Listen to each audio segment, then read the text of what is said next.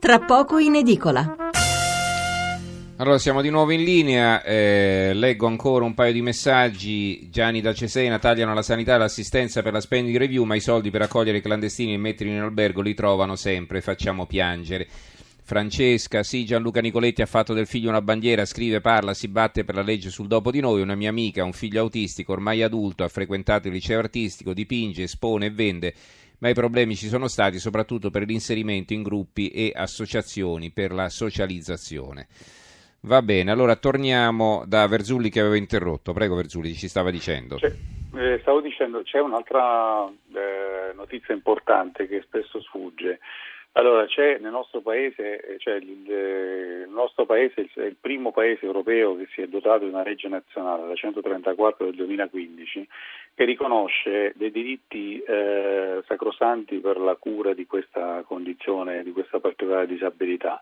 Questa legge è entrata in vigore il 12 settembre del 2015 e finalmente eh, fa, eh, diciamo, eh, è abbinata ai nuovi LEA eh, pubblicati proprio ieri eh, in Gazzetta Ufficiale che riconoscono tra le varie disabilità l'autismo come eh, bisognose di trattamenti specifici. Questo dovrebbe aiutare queste 600.000 famiglie italiane a poter eh, quantomeno comprendere qual è il percorso da seguire per un idoneo trattamento sia sanitario sia inclusivo sia all'interno della scuola che durante tutta la vita per arrivare al dopo di noi. Spesso purtroppo le famiglie con autismo hanno una condizione talmente eh, complessa, talmente difficile, talmente senza dormire, con delle difficoltà enormi, ti arriva un bambino che la tua speranza, che tua, il tuo sogno e comincia ad avere dei problemi. Nessuno, pochissimi sono i genitori che hanno il tempo e la forza di comprendere e di combattere, perché eh, si, viene, eh, si viene letteralmente soffocati da questo mondo. E sono poche le persone che hanno la forza come la signora di Lanciano che ha urlato al mondo intero. Insomma, mm-hmm. Gli altri subiscono in silenzio, dice lei.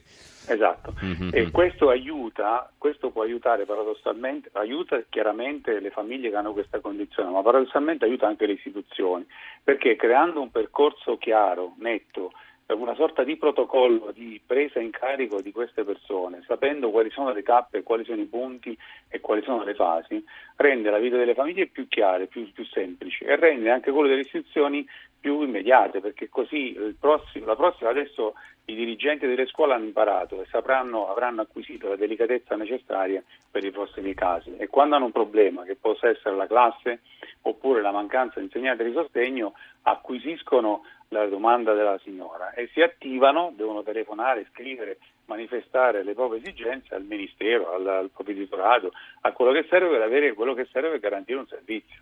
Cioè non bisogna eh, eh, eliminare il problema alla base, ma bisogna trovare mm-hmm. soluzioni necessarie. Eh. Allora, c'è Bianca da Roma che fa una domanda, chiede se il problema degli insegnanti di sostegno è che non si trovano o che costano troppo, quindi diciamo che sia una spesa aggiuntiva che eh, poi la Regione o chi per lei non si può permettere. Eh, ci può dire brevemente, dare brevemente una risposta, Verzulli? Sì, dunque gli insegnanti di sostegno non è che costano di più o di meno degli altri insegnanti, il costo cioè, indicativamente cioè, in proporzione lo stesso e l'insegnante di sostegno, anche quando viene garantito il rapporto 1 a 1, non è che è esclusivamente dedicato solo e unicamente al, al, allo studente disabile, ma deve eh, lavorare in sinergia con tutti gli altri insegnanti e con l'intera classe, quindi eh, non è un problema di costo, è un problema di competenze.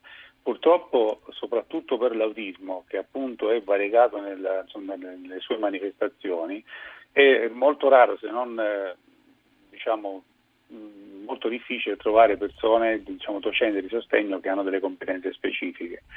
A questo però si risolve, quando c'è, si può risolvere, si può trovare una soluzione quando c'è tanta buona volontà. Uh-huh. Come diceva la signora Tiziana prima, se c'è tanta amore, se c'è tanta attenzione, alla fine cogliendo quei segnali che sono naturali e immuni da, da, pregiudizi da parte degli altri bambini, delle altre ragazze della scuola, l'insegnante di sostegno, anche senza una grande esperienza, nel giro di pochi mesi può acquisire quelle competenze. Poi può anche studiare, ci sono dei corsi di formazione, le regioni sono piene di fondi comunitari non utilizzati per corsi di formazione per le scuole. Mm-hmm. Noi come associazione abbiamo proposte diverse di percorsi di questo genere, contattando sia la regione Abruzzo che il provveditorato regionale, ma per smuoverli ci vogliono forze titaniche, mm-hmm. perché la pubblica amministrazione reagisce sempre con eh, diciamo, lentezza, sempre in modo pachidermico, invece le famiglie con autismo sono schizzate e dinamiche. Allora, Nico da Napoli scrive: Non è solo nella regione dell'Abruzzo, anche in altre regioni. Io e mia moglie dalla campagna siamo andati nelle Marche 12 anni fa e oggi si è al punto di partenza. Ne ho due, ne ho due sì, significa di figli, immagino. Attualmente mi sto separando da mia moglie per poterli aiutare meglio. E, e poi ci sono anche così dei disastri, le famiglie che si sfasciano eh, perché è anche difficile da eh, portare avanti una situazione di questo tipo. Fabri da Torino, eh, scusate se la domanda è in denaro, potete darmi una netta idea di spesa di un ragazzo disabile, cioè quanto costa, intende dire. Non posso ah. credere che costi la comunità 250 euro, ma 250 euro per dare il ragazzo a una di queste case diciamo, dove verrà ospitato, dove, dove dorme, viene assistito, no, gli danno da 200, mangiare. Eh. Eh, la domanda di questo signore è molto... molto, Mi raccomando la sintesi, eh, Verzulli, perché sì, stiamo... Sì, 250 euro al giorno è la tariffa media che paga l'istituzione pubblica per le strutture residenziali. Quindi significa che eh, sono diciamo, eh, circa 7.500 euro al mese per uh-huh. un utente residente, che non è il costo della famiglia, il costo della famiglia è, eh, quando sono nelle famiglie il costo è più basso, Beh, certo. però significa che c'è almeno una persona che se ne occupa a 24 ore su 24. Uh-huh. Che non può fare eh. altro, beh chiaro perché sta sempre eh, dietro. Esatto. Eh, cioè, quindi diciamo anche, anche, per dire una persona magari potrebbe lavorare invece non lo fa e quindi è un mancato introito diciamo anche se non è una spesa diretta no? Perché sì, quelle che... che... possono lavorare sono davvero rarissime cioè, su 100 ce ne possono essere 5 di persone con autismo che possono lavorare no no no ma mi riferivo al genitore che non può lavorare ah, perché certo. deve stare presso al figlio insomma è questo ah, sì, sì. Allora, eh, Ludovico, da Ta- Ludovico, da Taranto, possibile che con l'immissione in ruolo di migliaia di nuovi insegnanti non sia stata prevista pure l'assunzione di un congruo numero di docenti di sostegno? Eh, vuole dire qualcosa anche su questo? Sì, ma no, dunque le, i docenti di sostegno ci sono, solo che le, de, c'è, c'è, stata una fase molto caotica con la buona scuola, con l'addio della nuova programmazione che ha visto l'insegnante di sostegno, cioè l'insegnante di sostegno di, mio, di mia figlia che si chiama Maurizio, che è aquilano, io vivo all'Aquila, è stato inviato a Trento perché quello prevedevano le varie gradatorie. Poi, dopo una serie lunghissima di vicissitudini, siamo riusciti, cioè lui è riuscito a tornare all'Aquila perché mm-hmm. è la sede più opportuna. E il problema è che i docenti ci sono, ma questo sistema ha avuto eh, sei mesi di follia di adattamento. Si spera che i prossimi anni eh, vada, insomma, sia ancora più snello nella cosa. I docenti ci mm-hmm. sono, è che eh, tutto il sistema deve funzionare meglio e deve essere meno eh, bloccato, meno ingessato.